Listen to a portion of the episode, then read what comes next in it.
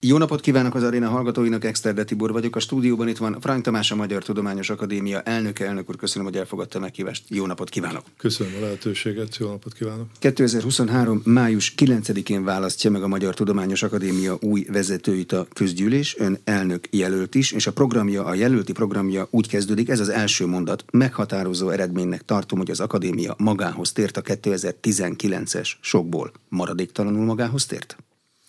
Én úgy gondolom, hogy igen, hiszen itt uh, tulajdonképpen arról volt szó, hogy a, a küldetésünket uh, újra kellett fogalmazni, méghozzá úgy, hogy elsősorban nem a, a kutatóhálózatra alapoztuk, hanem a teljes köztestületre. A teljes köztestületünk az 18 ezer fős, mindenki, aki PHD-t valaha védett és aktív kutató, az tagja lehet ennek a köztestületnek. Tehát itt egyáltalán nem egy ilyen Royal Society típusú akadémiáról van szó, amelyikben csak a tudományos elit vesz részt, hanem a teljes kutatói állomány, éppen ezért ez a tudományos akadémia, ez megkerülhetetlen. Nem is értem korábban, miért nem jutott eszébe a vezetésnek, hogy ne csak a kutatóhálózatra gondoljanak, amikor az akadémia küldetését meg kell valósítani, hanem itt van ez a 18 ezer ember.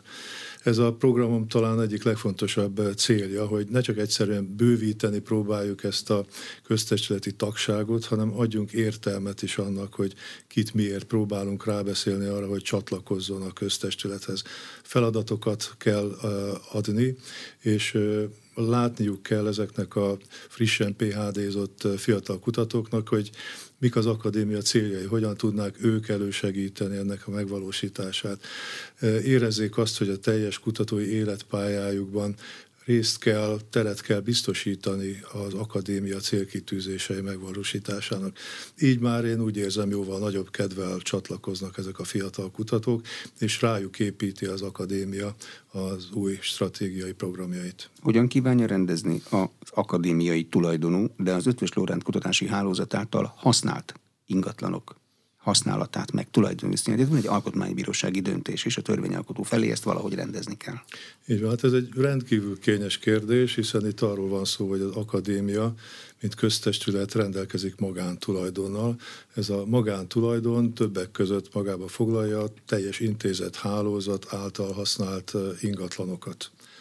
Ezt az akadémia 2008-ig, ha jól emlékszem, igen, 2008-ig csak használatba kapta, mint állami tulajdon, de 2008-tól már tulajdonba kapta.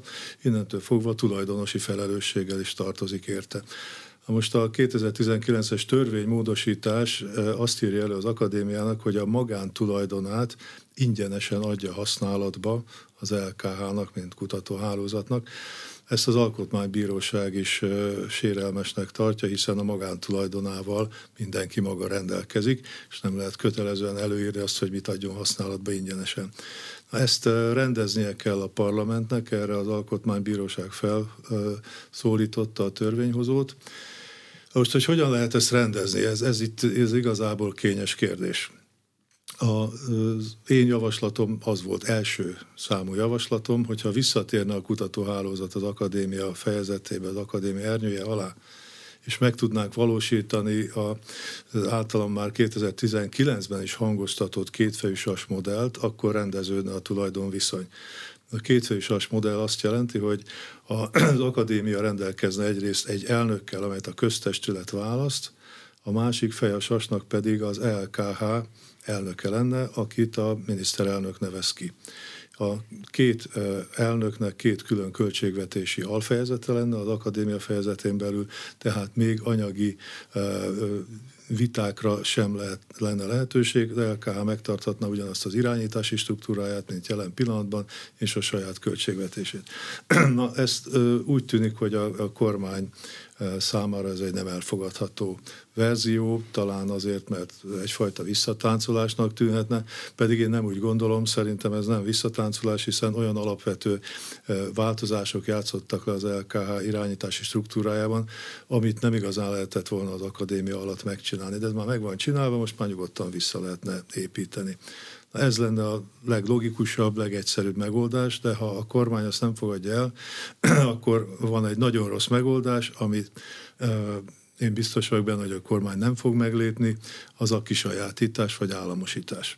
Azt ellenérték fejében szokták csinálni. Az államosítás nem, a kísérletítás talán igen. Tehát, hogyha viszont ellentételezés van, akkor minden azon múlik, hogy a kormány mit fog felajánlani ellentételezésképpen. Erről még jelen pillanatban semmit nem tudok, erről még tárgyalások sem folytak. Bár Csák miniszter úrral már többször leültünk az LKH jövőjével kapcsolatos elképzelésekről beszélni, de az ingatlan hálózat tulajdonjogáról egyelőre nem. És ez egy igen komoly falat, Nemrég becsültettük fel egy hivatalos céggel, és 145 milliárd körülire becsülik jelen pillanatban ezt az ingatlan vagyont, ami ellentételezni hát nem lesz egyszerű a kormánynak. Napi működésben, akár az akadémián, akár az LKH-nál ez a helyzet okoz gondot? Ez gyakorlatilag minden nap okoz valami fajta problémát, hiszen folyamatosan megúj, felújításra szorulnak ezek az épületek. Van köztük jó néhány eléggé lelakott állapotban lévő épületrész, Na most ezeknek a felújítása nyilván a használó terheli, de a használó visszamutogat, hogy amikor ők négy éve ezt megkapták, már akkor is ilyen állapotban volt, tehát az akadémia igenis köteles részt vállalni a felújításból. Tehát napi szinten vannak ilyen problémák, hogyha egy új épületrészt felépítene a kormány állami pénzen, vagy egy egyáltalán teljesen új kutatóépületet, akkor annak mi lesz a tulajdonjogával.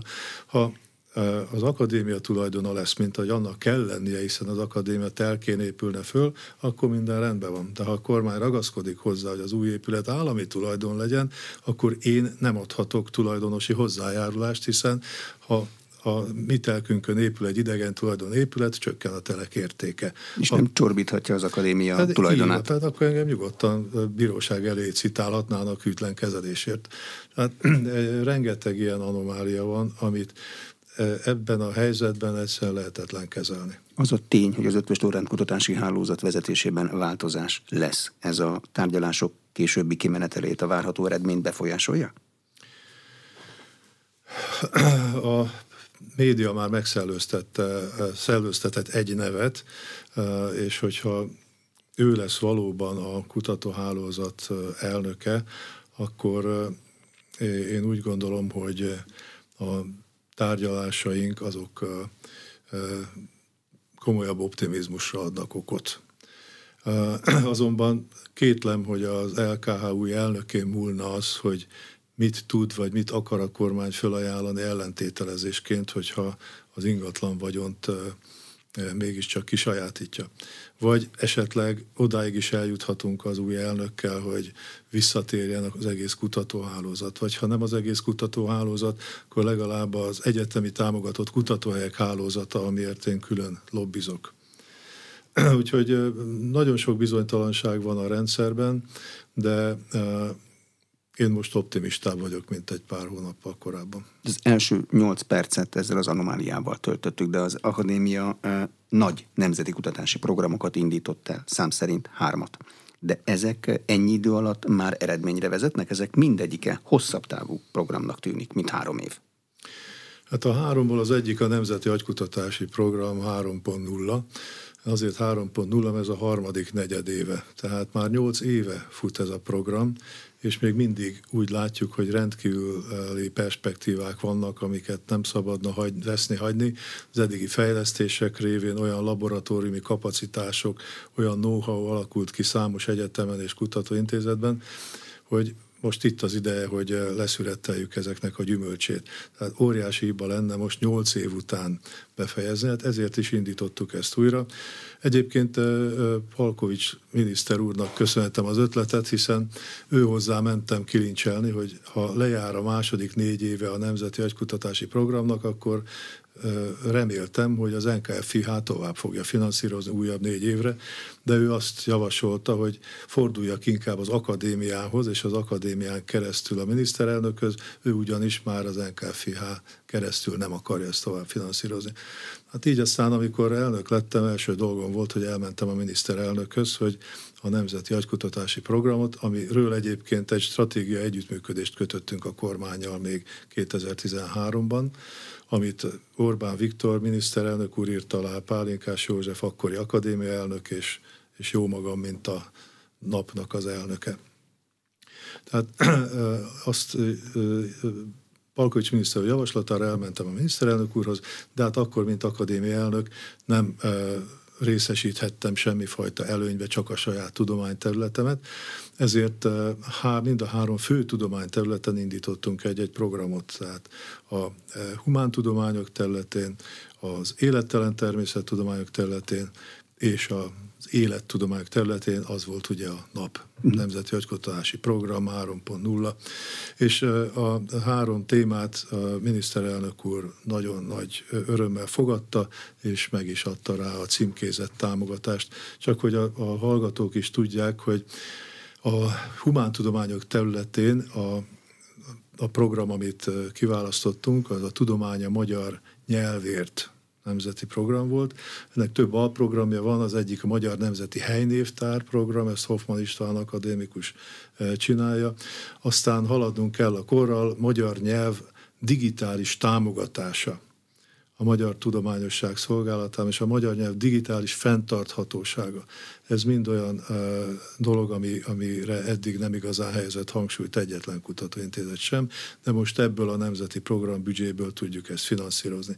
És egy még izgalmasabb dolog, ez a mesterséges intelligencia világába tartozik, ami manapság ugye megint csak egy rendkívül forró téma, Németi Enikő vezetésével Szeged és Debrecen együttműködésében egy olyan program indult, amelyik a mesterséges intelligenciát arra használja fel, hogy olyan meg, felismerő programokat gyártsanak, amelyek meg tudják különböztetni az áltudományos érvelést a valódi tudományos érve, érveléstől, az álhíreket a valódi hírektől.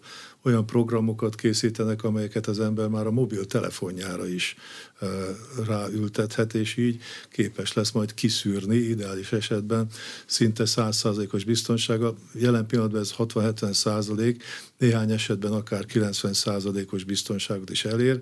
Ez szerintem egy rendkívül fontos előrelépés, most, amikor mindenki retteg a mesterséges intelligenciától. Akadémián is rettegnek a mesterséges intelligencia. Azért az csak nem fordulhat elő, hogy egy akadémikus a ChatGPT-vel iratja meg a székfoglalóját. Azt azért csak kiszúrják. Hát azt igen, minden bizonyal itt a veszély az inkább a fiatalabb korosztály esetében van, ugye általános iskola, középiskola, most már különböző dolgozatokat, szakdolgozatokat könnyedén megíratnak, de hogyha a mesterséges intelligencia képes ezt megírni, akkor arra is megtanítható, hogy hogyan ismerje fel hogy ezt egy másik mesterséges intelligencia írta. Csak mindig Tehát egy okosabb én... embernek kell tanítania. igen, igen. Tehát uh, rengeteg veszély leselkedik ránk ebben, nem is mennék bele, mert ez egy külön egyórás adást igényelne, hogyha itt az AI-nak a különböző veszélyeit elemeznénk, hiszen most a uh, mai nap nem tudom melyik újságban is olvastam egy cikket, hogy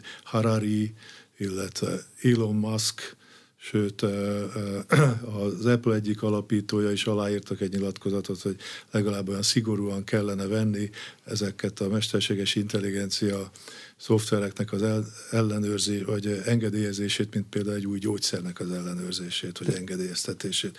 Tehát itt hihetetlen visszaélésekre van lehetőség a, a bűnözésben, kiber a, bűnözésben való felhasználásától kezdve a, a hackerek is alkalmazhatják különböző uh, honlapok feltörésére, akár banki szoftverek feltörésére, de, de itt mondom, annyi, annyiféle felhasználás és, és nem korrekt, inkorrekt felhasználás van, hogy ez egy, tényleg egy külön műsort igényel. Még egy kérdésem azért, engedje meg erről, a legjobb helyen kérdezem. Van valamilyen analógia a mesterséges intelligencia, meg az emberi intelligencia között? Mert van szakértő, aki arra figyelmeztet, hogy ne keverjük össze a kettőt, mert a kettő nem ugyanaz. Van, aki azt mondja, hogy de előbb-utóbb ugyanolyan lesz. Az emberben van egyfajta veleszületett képesség arra, hogy meg tudja különböztetni a jót a rossztól. Tehát jó szándék vagy gonosz szándék, ez egy emberben megvan, egy érzelmi viszonyulás, egy értékrend, minden emberben megvan. Ez lehet sokféle ugyan, de mégiscsak van. Na most, hogy egy gépnek ilyen mikor lesz, azt én nem tudom elképzelni. A gép az azt az információt tudja felhasználni, amit elolvastatnak vele, amit bele táplálnak. Csak a felhasználás során ugye szintetizál, és jóslásokat is tesz. Előre vetít a konklúziókat, ami nem volt a betáplált anyagban, viszont ő le tudta vonni belőlük ezt a következtetést, és képes így előrejelzéseket tenni. Viszont arra is képes, hogy itt a, az érvelése során, ha valahol egy űr van, azt ő kiegészíti. Van, amikor komoly hazugságokkal is képes ezt kiegészíteni. Tehát borzasztó veszélyes, mert egyszerűen ellenőrizhetetlen, amit uh, ilyen esetekben az AI uh, produkál. Egyébként viszont a tudomány számára egy rendkívül fontos és hasznos dolog, hiszen a különböző kutatási módszerek, ha csak a biológiára gondolunk, olyan irdatlan adatmennyiséget képes generálni, amit nincs az az ember, aki valaha is átláthatna, még az egyszerűbb számítógépes szoftverekkel sem, adatelemző szoftverekkel sem. Ráeresztve viszont a mesterséges intelligenciát hihetetlen mennyiségű adat nyerhető a betáplált kísérleti eredményeknek az elemzése révén. Úgyhogy a tudomány tovább lépésének is egy nagyon fontos eszköze, de ahogy volt hasznos és káros felhasználása az atomenergiának annak idején, vagy a klónozásnak, úgy ennek is meg lesz. Tehát itt is nagyon fontos a társadalmi kontroll, széles társadalmi kontroll és egy, egy nagyon szigorú szakmai kontroll. Enélkül életveszélyes szabadjára engedni a, artificial intelligence-t. Megnézzük, mit hoznak ki a szegediek, meg a debreceniek, telepítjük a telefonunkra, és ellenőrizzük vele a dolgot. Ez, ez egyébként egy rendkívül hasznos dolog, hiszen a közösségi médián keresztül írdatlan mennyiségű álhír, áltudományos eredménnyel bombázzák az embernek az agyát, és hát tudós Kifárasztásra legyen, mennek általában. tudós legyen a talpán, aki maga meg tudja különböztetni az álhíreket, hiszen az áltudomány azért áltudomány, mert a tudomány nyelvezetét képesek használni. Tehát amikor egy laikus hallgatja, egy nagyon tudományosnak tűnő érvelést fog hallani, és hát, tényleg nem egyszerű ilyenkor dönteni. A pályázatában megfontolás tárgyává teszi az idősödéssel és a közoktatással foglalkozó akadémiai nemzeti program elindítását is. Ilyen programokat a megvitatás, a megtárgyalás igényével csinál az akadémia, vagy azért, mert szeretné, hogyha ezeket meg is csinálná az, akinek erre módja van. Oktatási programokat már csinált az akadémia. Igen, az oktatása, közoktatással kapcsolatban valóban óriási felelősséget érez az akadémia. Hát nem véletlen, hogy van egy közoktatási elnöki bizottságunk. Az, hogy ez a bizottság ez képes-e hallatni a hangját a politikában, arra pedig biztosíték az, hogy Pintér Sándor belügyminiszter úr az elnöki bizottságunk elnökét meghívta, és állandó meghívottja Csapó Benő professzor a közoktatási államtitkári értekezleteknek. Ez szinte minden héten van egy ilyen, ezt a miniszterelnök, vagy a, a miniszter úr elnökli, és államtitkári szinten minden minisztériumi szakértő jelen van, plusz a mi közoktatási elnöki bizottságnak az elnöke. Tehát ez is azt jelzi, hogy a kormányzat számos minisztere igenis támaszkodni akar az akadémiára, mint a nemzet tanácsadójára, és mi ezeket a törekvéseket ki is szolgáljuk. Most ezen kívül közoktatásban számos nyilatkozatot fogalmazott meg az akadémia, és elindított még Lovász elnök úr idején egy olyan pályázatot, ami szakmódszertani pályázat, tantárgy pedagógiai szakmódszertani pályázat, ebben vannak gyakorló pedagógusok, elméleti szakértők, pedagógiai szakértők, pszichológusok, pszichiáterek, stb. És ezek a tímek azok, amelyek megpróbálják megújítani a módszertanát az oktatásnak. Csapó Benő professzor számos alkalommal mutatott már olyan grafikonokat, amelyben az egyes országok teljesítménye, például a PISA teszten, az egyenesen arányos az, abban az országban publikált tantárgy pedagógiai vagy szakmódszertani témájú közleményekkel. Tehát azok az országok, ahol tudományos szinten foglalkoznak az oktatás módszertanával, ott bizony egyre jobban teljesítenek a nebulók is. Tehát ezt is a Lovász elnök úr indította el, én pedig megdupláztam a költségvetését ennek a tantárpedagógiai pályázatnak. De elnök úr bízik abban, hogy egy ilyen szakanyag, vagy sok szakanyag után ezeknek az eredménye el fog jutni egy falusi iskolába is? Mert akkor volna igazán értelme. Hát én, ha ebben nem reménykednék, akkor nem folytatnánk ezt a tudományos pályát. Ez innentől fogva kormányzati feladat, hogy hogyan juttatjuk el. A kormányzati feladat az is, hogy a pedagógusok társadalmi és anyagi megbecsültsége hogyan képes elérni azt a színvonalat, hogy egyre lelkesebben menjenek, és egyre jobb teljesítményre képes diákok menjenek pedagógusi pályára. Tehát itt nagyon-nagyon sok behozni valónk van ezen a területen. Milyen abstrakciós szinten kell egy akadémiának például egy ilyen kérdéssel megfogalmazni a véleményét, hogy mi legyen a mi pedagógusainkkal? Eleírta a pályázatában, hogy az egész vezetőség abba az irányba exponálja magát is, meg az elnököt is, hogy ilyen ügyekben igenis mondja meg a véleményét. Hát erre csak azt tudom mondani, hogy ezt meg is tettük egy eh, nyilatkozatban, öt pontban eh, tette közé az akadémia, hogy mit lát a legégetőbb kérdéseknek. Ezekből négy úgy gondolom, hogy egy az egybe a követésre is talált a kormányzat eh, részéről. Egyben a lépcsőzetes megoldást választotta a kormány, ez a bér kérdés. De én mondom, hogyha nem reménykednénk abban, hogy ezeknek az akadémiai megszólalásoknak, vagy az akadémia által támogatott kutatásoknak eh, foganatja lesz akár a vidéki kis iskolákban is, akkor nem csinálnánk. De egyébként azt is támogatandónak tartom, amit eh, eh, Pintér Sándor belügyminiszter úr mond, hogy egyszerűen képtelenség ellátni azokat az igényeket pedagógusokkal, hogy egy kis faluban 6-8-10 diák kedvéért egy-egy osztályt indítsanak, és egy-egy pedagógust ezek a kisméretű osztályok lekössenek. Itt nagy hangsúlyt kell helyezni arra, hogy térségi, kistérségi iskolákat létrehozni, és megoldani a gyerekeknek az oda és hazaszállítását. Ez is enyhítene a, a pedagógus problémán, már ami a létszámot illeti, ez, ami a minőséget illeti, az egy hosszabb távú feladat. Az akadémiának kell ügyelnie a népszerűségére, vagy el kell viselnie azt, hogyha a tudomány válasza sokaknak nem tetszik? Én úgy gondolom, hogy az első és legfontosabb az, hogy tudományosan korrekt válaszokat adjunk azokra a kérdésekre, amelyek a társadalmat foglalkoztatják, vagy pedig ami a döntéshozókat foglalkoztatja. Az akadémia távol tartja magát mindenfajta napi politikától, pártpolitikától, és csak úgy menekülhet meg ezekből a csapda helyzetekből, ilyen csapdahelyzeteket egyébként a társadalom is támaszthat, hogyha mi szigorúan ragaszkodunk a tudományos érv, érvekhez. És amíg ezek a tudományos érvek a tudomány mai állása szerint korrektek, addig az akadémiának nincs félnivalója, és azt hiszem, hogy ezt a társadalom is így fogadja el korrektnek, hiszen amikor közvéleménykutatásokban azt kérdezik a, a nyilatkozóktól, hogy melyik az a közintézmény, amelyikben a legjobban bíznak, vagy pontozzák le a közintézményeket egy 1-től 5-ig terjedő skálán.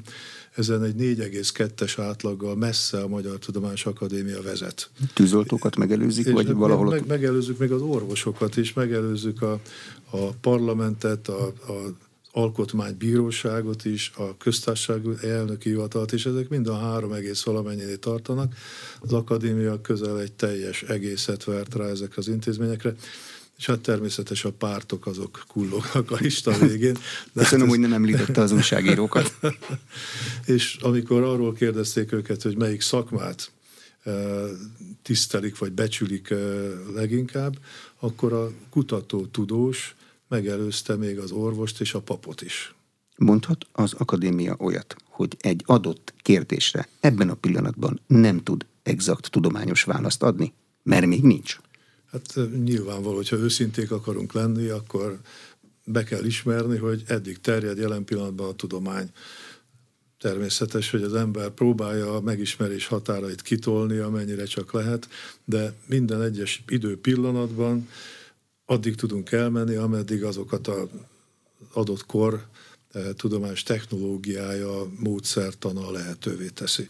Ami mögötte van, arról csak sejtéseink lehetnek, és minél jobbak ezek a sejtések, annál jobban meg tudjuk tervezni az odavezető utat, módszereket, amivel ezt majd meg tudjuk válaszolni, de azt el kell fogadnia mindenkinek, hogy a tudomány sem világ megváltó, teljesen egyértelmű, és el kell fogadni azt, hogy nekünk is megvannak a határaink, ameddig tudunk terjeszkedni a konklúzióinkkal.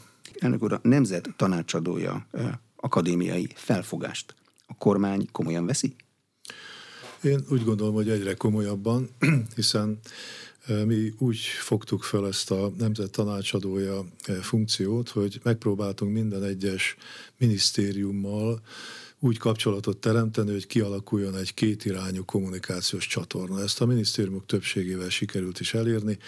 A minisztériumokban a lévő vége a csatornának általában egy államtitkár vagy helyettes államtitkár irodájában volt, az akadémiai vége pedig a kimondottan erre a célra felállított köztestületi és stratégiai igazgatóság, melynek Oberfrank Ferenc az igazgatója, és ő főszerepet játszik abban, hogy minden egyes minisztériummal, amelyik számít az akadémiára, mint tanácsadóra, létrejön ez a csatorna. Most ez azért két irányú, mert egyrészt várjuk, hogy a minisztériumok megkeressenek bennünket, ha bármilyen döntés előkészítéshez szükségük van a tudomány minden eszköztárára, ami ezt tudjuk biztosítani, akár különböző előkészítő anyagok kidolgozásával, de szervezünk akár konferenciát, vagy különböző ilyen kiadványokat is, amikkel tudjuk segíteni, hogy optimalizálni a döntéseket.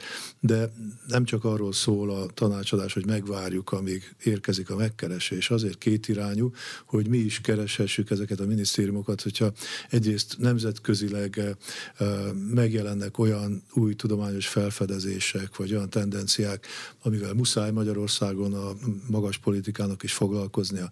Vagy netán ö, olyan döntések születnek, amelyek nem támogathatók a tudomány módszereivel, tudomány eredményeivel. Ilyenkor nyilvánvalóan célzottan hívjuk fel a figyelmét annak a minisztériumnak, amelyik ezeket a kritizálható döntéseket hozza. Arra is jók ezek a csatornák, hogy ne a nyilvánosság bevonásával kelljen kritizálnunk a éppen nem optimális döntéseket, hanem célzottan az adott minisztériummal lépjünk kapcsolatba. Ez már csak így szokott lenni mindenhol, hogyha egy kormányt nyilvánosan kritizálnak, akkor nagyon kevés az esély, hogy ezt a kritikát a kormány megfogadja, inkább felvesz egy sündisznó állást, és bizonygatja, hogy igenis neki van igaza, és nem a tudományos tanácsadónak. Így viszont ezen a csatornán keresztül sok témában érkezett már megkeresés, és nagyon jó kapcsolatot ápolunk számos minisztériummal konkrét döntés előkészítésekkel kapcsolatban. Amit már említettem, az például a közoktatás fejlesztés. Úgyhogy mi így képzeljük el ezt a tudományos tanácsadást, és természetesen nem csak a kormányt értjük döntéshozó szerveken, hanem bármilyen párt megkereshet bennünket, kaptunk megkeresést a, a MSP képviselőitől is, Jobbik képviselőitől is, a parlamentből, de önkormányzatoktól is. Tehát mi abszolút pártsemleges módon mindenfajta döntéshozónak örömmel adunk tanácsot, hogyha kíváncsi a tudományos akadémia Nyilván véleményére. Minden kérdezőnek, ha ugyanazt kérdezi, ugyanazt kell, hogy válaszolják, mert a tudomány éppen most azt tudja. Hát ez, ez így igaz, igen. E, amikor első elnöki ciklusának egyik első bejelentése, és emlékeim szerint szívügye volt az úgynevezett alumni program, amikor az iskolákba nem mondhatom azt, hogy le, hanem elviszik a tudományt. Ez sikerült, bevált? Ez abszolút sikeres ez az egész történet. Itt az volt a, a tervem mögött, hogy itt van ez a 18 ezres köztestületi tagság, melynek a tagjai, különösen a nemrég bekerült fiatal kutatók, alig várják, hogy feladatot kapjanak, alig várják, hogy az akadémia köztestületi működésében valami konkrét cél elérésére dolgozzanak.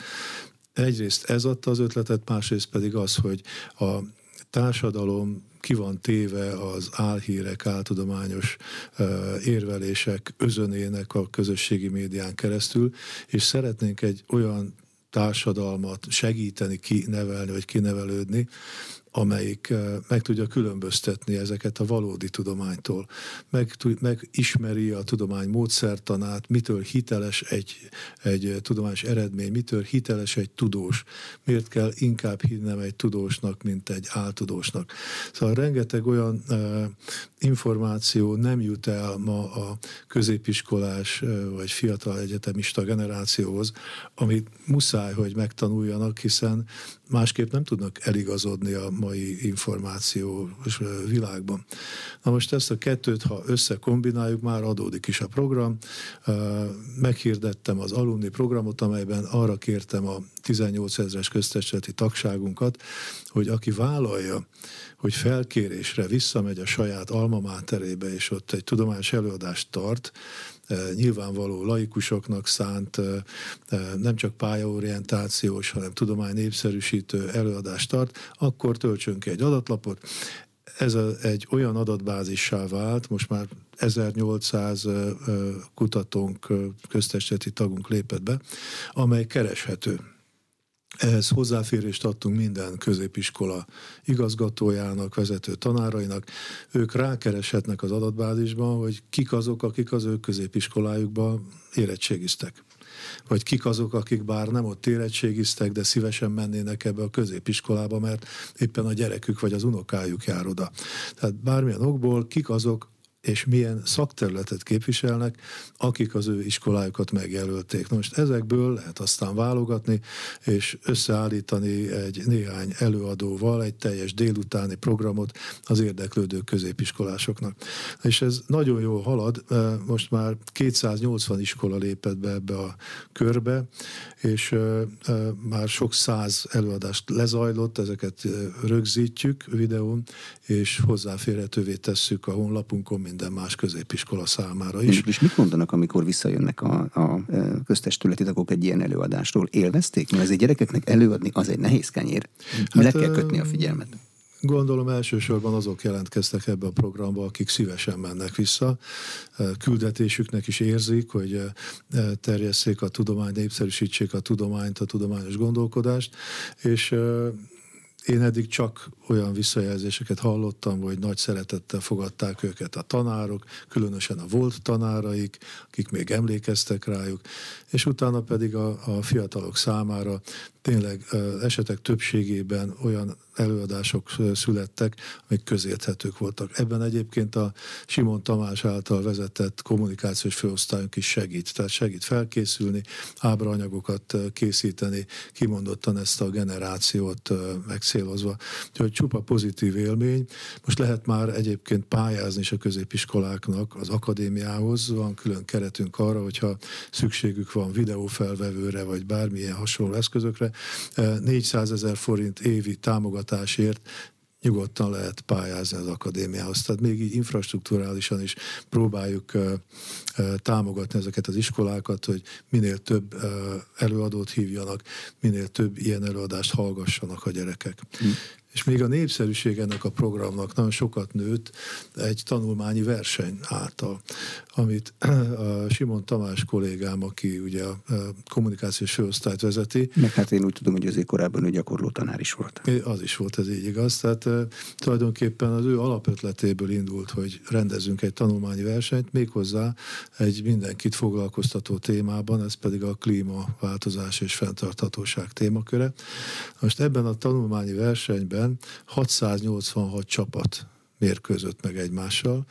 Ennyien jelentkeztek, több határon túl is volt, és két forduló online zajlott, a harmadik forduló már a döntő volt, amelyben tíz csapat jutott be, négy budapesti volt, négy vidéki, ötvidéki, és egy határon túli csapat is Nagyenyedről. Tehát ezek ilyen háromfős csapatok, plusz egy felkészítő tanár. Ők aztán, ez a tíz csapat feljött Budapestre, és a székházunk dísztermébe, egy gyönyörűen berendezett díszterembe, stúdiószerű körülmények között tört, zajlott le a döntő, amit a honlapunkon meg is lehet tekinteni. Egy rendkívül izgalmas, tényleg fantasztikus, professzionális módon megszervezett versenydöntőt láthattunk, amelyet végül a, a Gödöllői Református Líceum gimnázium Trifólium nevű csapata nyert, akiknek most itt ezúton is gratulálok. A jutalmuk pedig az volt, hogy elutazhattak az akadémia pénzén a CERN-be és az ITERN-be, és ott megszemlélették ezeket a, ezeket a fantasztikus berendezéseket. A következő versenyt majd az akadémia 200 éves évfordulója alkalmából szervezünk 2024-25-ben, ott a reformkor lesz majd a téma. De 2024-ben egy World Science Fórum is lesz itt igen, Budapesten, igen, akkor igen, párhuzamosan szervezik? Hát persze, hát ez nem egy, ez a World Science Forum, ez egy egyhetes dolog, ez teljesen külön fog futni a, a, ettől a versenytől, de hát a, nyilvánvaló, hogy az akadémia alapításának 200. évfordulójáról nagyon komplex módon fog az akadémia megemlékezni, egy teljes éves programot tervezünk, erre fel is állt egy elnöki bizottság, és a parlamentet fogjuk arra kérni, hogy a 2025-ös évet a magyar tudomány évének szentelje. És ennek a sok-sok programnak lesz egyike majd a reformkort célzó alumni tanulmányverseny is. A kiváló akadémiai kutatóhely minősítés, ami egy ilyen felülminősítésnek tűnt, amikor ezt elindította, mert hogy hát saját kutatóhelyek azok nem nagyon vannak, vagy voltak. Ez bevált? Ez abszolút bevált. Első körben már 95 kutatóhelynek, ugye ezek zömmel egyetemi kutatóhelyek, de az akadémia volt kutatóintézetei is pályáztak, elnyerték az MTA kiváló kutatóhelye címet. Az akadémia úgy gondolta, hogy az egyének szintjén kiválóan működött az MTA doktora minősítés, amelyik a, szerintem nincs még egy olyan, akár nemzetközileg sem egy olyan minősítési rendszer, amelyik ennyire komplex és ennyire objektív véleményt tudna alkotni egy kutató teljes életművéről hogyha egy-egy doktori eh, disszertáció teljes folyamatát megnézzük, ez most nagy doktoriról beszélek, tehát az MTA doktora címről, az közel száz szakértő megnézi. Itt a teljes osztály, eh, a szakbizottságok, a bírálók, a bírálóbizottságok, és a többi, és a többi. Közel száz tudós nézi meg annak az egyetlen egy embernek a disszertációját, és végén a bírálóbizottság ad egy minősítést, amit eh, én úgy gondolom, hogy aki csak használni tud, az használja is. Most itt is van még tennivalónk, bár ez már 70 éves ez az MTA doktora cím, de mégis vannak hangok, egyes egyetemek rektorai, akik úgy gondolják, hogy az akadémia ezzel a doktori disszertációval beleavatkozik az egyetemek autonómiájába, hogyha az egyetem ahhoz kötné mondjuk egy professzori kinevezés, vagy egy tanszékvezető kinevezést, hogy rendelkezik az illető MTA doktora fokozatta. Én pedig úgy gondolom, hogy ez nem beleszólás, vagy beleavatkozás az autonómiába, ez egy szolgáltatás, méghozzá egy rendkívül értékes, páratlan színvonalú szolgáltatás, és ráadásul ingyenes. És azt használja, aki akarja. Én el nem tudom képzelni, hogy lenne egy bármelyik egyetemen egy olyan habilitációs bizottság, amelyik egy ilyen komplex véleményezésre lenne képes, mint az MTA doktora cím esetében az akadémia. Na most egy ehhez hasonlót szerettünk volna megvalósítani, és úgy gondolom, hogy sikerült is, a kutatóhelyek minősítése terén. Hát kutatóhelyeket sokkal nehezebb minősítem, mint egyes egyéneket, hiszen itt a, publikációs teljesítményt azt normálni kell, nyilván kutatófőre, akkor hány kutató dolgozik ott, ha egy PAD és csak félnek számítunk, ha csak részállásban van, ha itt van, ott van, tehát egy, egy sokkal, de sokkal komplexebb feladat, de Hunyadi László professzor úrat neveztem ki ennek a bizottság elnökéül, tehát az MTA kutatóhelyeket minősítő tanácsa, ami ugyanolyan szervezeti rendben működik, mint az MTA doktora tanácsa, doktori tanácsa ők a bizottságukkal kidolgoztak egy olyan komplex rendszert, amivel tényleg a lehető legkorrektebb módon minden tudományterületnek a kutató helyeit lehet minősíteni. Még a bölcsész eh, humántudományok kutatóintézeteit is, ami ugye nem egy egyszerű feladat, hiszen elsősorban egy-egy könyv publikálása például az az, ami egy mérföldkő, míg a természettudományok területén a cikkek azok dominálnak, amelyek ugye impactfaktor, a citációval, minden egyébben rendelkeznek, de végül fölállt ez a program, nagyon sikeres volt az első megmérettetés, 95 ilyen kutatóhely el is nyert ezt az MTA kiváló kutatóhely címet, aminek egyébként a, az igazából az értelme, a jelentősége akkor lesz nagy, hogyha sikerül minél több előnyt kötni a megszerzéséhez. Akkor fog aztán gyakorlatilag mindenki pályázni, hogyha például az NKFH-nál az intézményi pályázatok esetében előnyt élvez az, aki rendelkezik ezzel a címmel. Nemzeti Kutatási és Fejlesztési Programokban. Igen, igen. Vagy pedig az egyes egyetemeken az az egyetemi tanszék vagy intézet kap majd esetleg plusz területet, vagy plusz PhD státuszokat, amelyik rendelkezik az MTA kiváló kutatóhely címmel. Az, hogy az akadémia pályázatain azok rendelkeznek előnyel, az nyilvánvaló, azt nagyon egyszerű volt megcsinálni, de hogy ez az egyetemeken is működjön, és a Nemzeti Kutatásfejlesztési Hivatalban is, az már további tárgyalásokat igényel. Hm, az is további tárgyalásokat igényel, ha jól olvasom a pályázatát, hogy célja az akadémiai támogatott kutatóhelyek program újraindítása intézményi háttérrel, meg forrással.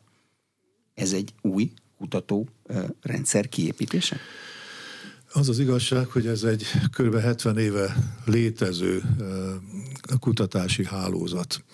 Ez az egyetemi tanszékeken az akadémia által létesített kutató-laboratórium, ami így tulajdonképpen egy MTA és egyetem közös laboratórium. Ebből a kb. 100-120-at létesítettek annak idején. Az ötlet mögötte az volt, hogy az akadémikusaink és nagydoktoraink kb. háromnegyede az egyetemeken dolgozik, és ők joggal sérelmezték annak idején, hogy az akadémia miért csak a kutatóhálózatán keresztül támogatja, finanszírozza a kutatásokat, az egyetemi kutatóhelyeken miért nem érvényesíti a, a támogatási lehetőségeit vagy preferenciáit. Erre jött aztán az ötlet, hogy akkor akadémikusaink és nagydoktoraink pályázati alapon hozzájuthassanak olyan támogatáshoz, amit elsősorban uh, kutatási célú uh, státuszok létesítésére költhetnek.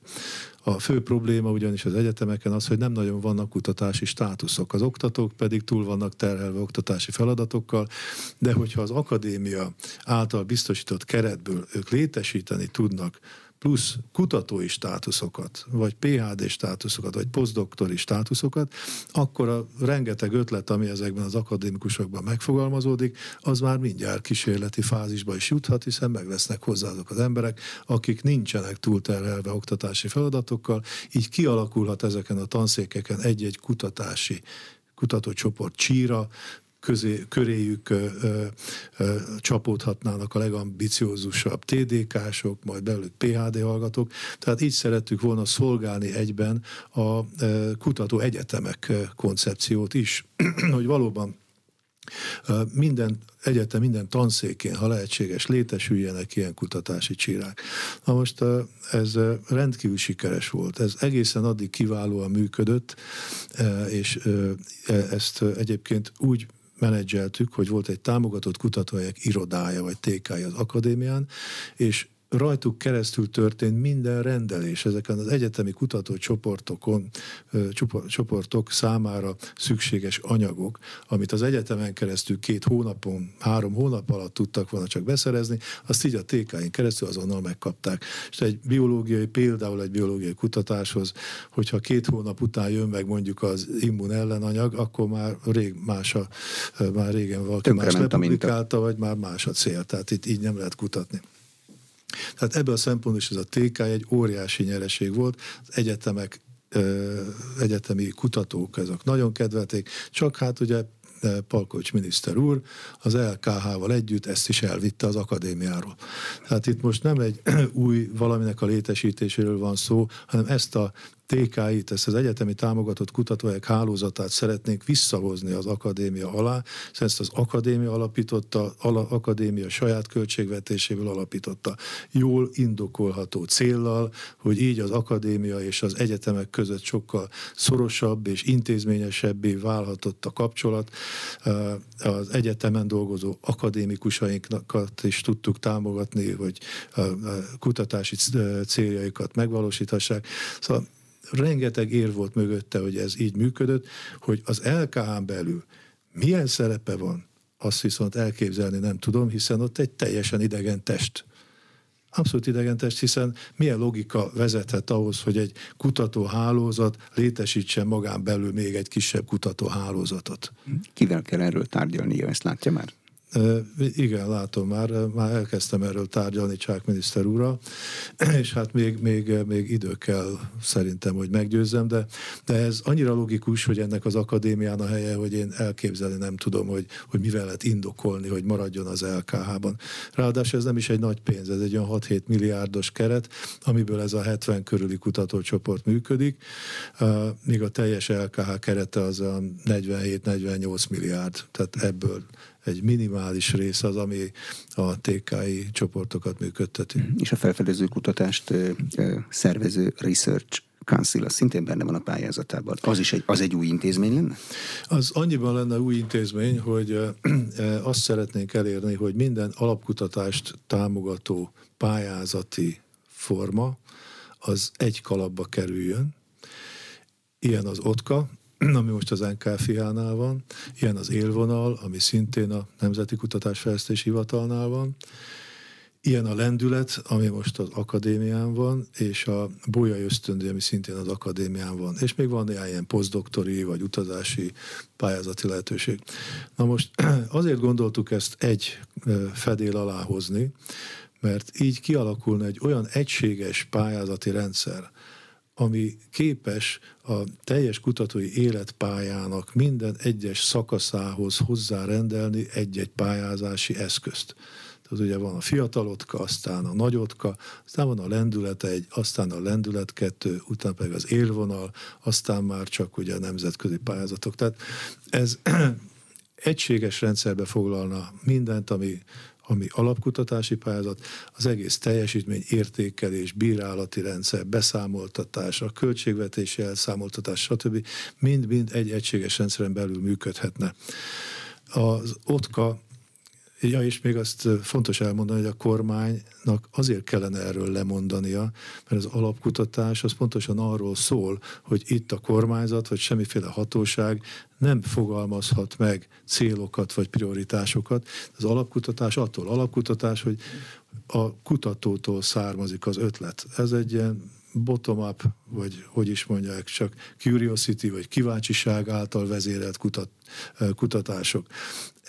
És ezt a a kormányzatnak kiválósági alapon kell finanszíroznia, itt nem kell megfogalmaznia kormányzati prioritást. Ott van arra az összes alkalmazott kutatás és innovációs pályázat, amely tízszer akkor összegből gazdálkodik, mint itt a teljes alapkutatási portfólió. Na most az Európai Uniónak azokból a szervezeteiből, amelyekben eh, jelen vannak minden Európai Uniós országból az alapkutatásokat kormányzattól független formában finanszírozó pályázati rendszerek, ebből az OTKA kikerült ki lett ebrudalva, akkor, amikor át lett adva az NKFH-nak. Na most ezt is szeretnénk elérni azáltal, hogy a fejezet gazdája ennek az így egyesített alapkutatási portfóliónak, amit elneveztünk Research Councilnak, vagy Tudományos Tanácsnak és Alapnak, ez az akadémia során lenne. Ez közös érdeknek tűnik a kormányjal. Ez az akadémia, akadémia lenne a fejezet gazdája, és megőrizhetni ezen belül az önállóságát az OTKA, ahogy kezdetben is az akadémia fejezetébe lett telepítve. Innen lett elvive még Pálinkás miniszter úr, vagy akkor, akkor éppen akadémia elnök volt annak idején. Ugye Enkel elnök volt annak idején. Tehát minden érv amellett szól, hogy ezt az akadémia során kellene szerepeltetni, legyen az akadémia fejezetgazda, de úgy, hogy az OTKA megőrzi a teljes függetlenségét az akadémiától. Miniszterelnök ugyanúgy kinevezheti a, az OTKA vagy a Research Council elnökét, ahogy jelen pillanatban is az OTKA elnökét. És ezekre a tervekre kér támogatást a köztestülettől. Mekkora támogatás kell ahhoz? Mi a szokás? Hát az igazság, hogy, ezt hogy mind meg tudjon csinálni. Hogy, hogy itt nem a köztestület támogatása kellene nekem, hanem a kormánynak a támogatása. Hogy ez nem árt, hogyha egy akadémia ott áll az ember a, háta mögött. Azt szerintem teljesen természetes, hiszen nem ismerek olyan akadémikust vagy köztestületi tagot, aki ne szeretné azt, hogy a, a támogatott kutatóhelyek hálózata visszakerüljön, hogy az OTKA visszakerüljön. Ez természetes törekvése szerintem mindenkinek, akinek köze van a Tudományos Akadémiához. Én ezeket nyilvánvalóan a köztestület előtt el fogom mondani, kell tartsak egy elnöki beszámolót, annak ez része lesz, és hát a, a köztestület majd úgy fogja közölni felém a, a terveimhez való viszonyulását, hogy meglátjuk hány százalék igent, igent fogok kapni, mint elnök előtt. Elnök úr, köszönöm a tájékoztatást. Az elmúlt egy órában Frany Tamás a Magyar Tudományos Akadémia elnöke volt az Inforádió arénájának vendége a műsor elkészítésében. Domani András, Idris László, Erdei Tamás szerkesztő kollégák és Módos Márton főszerkesztő vett részt. A beszélgetést a rádióban most felvételről hallották, és az infostart.hu oldalon is figyelemmel kísérletik. Köszönöm a figyelmet, Exterde Tibor vagyok.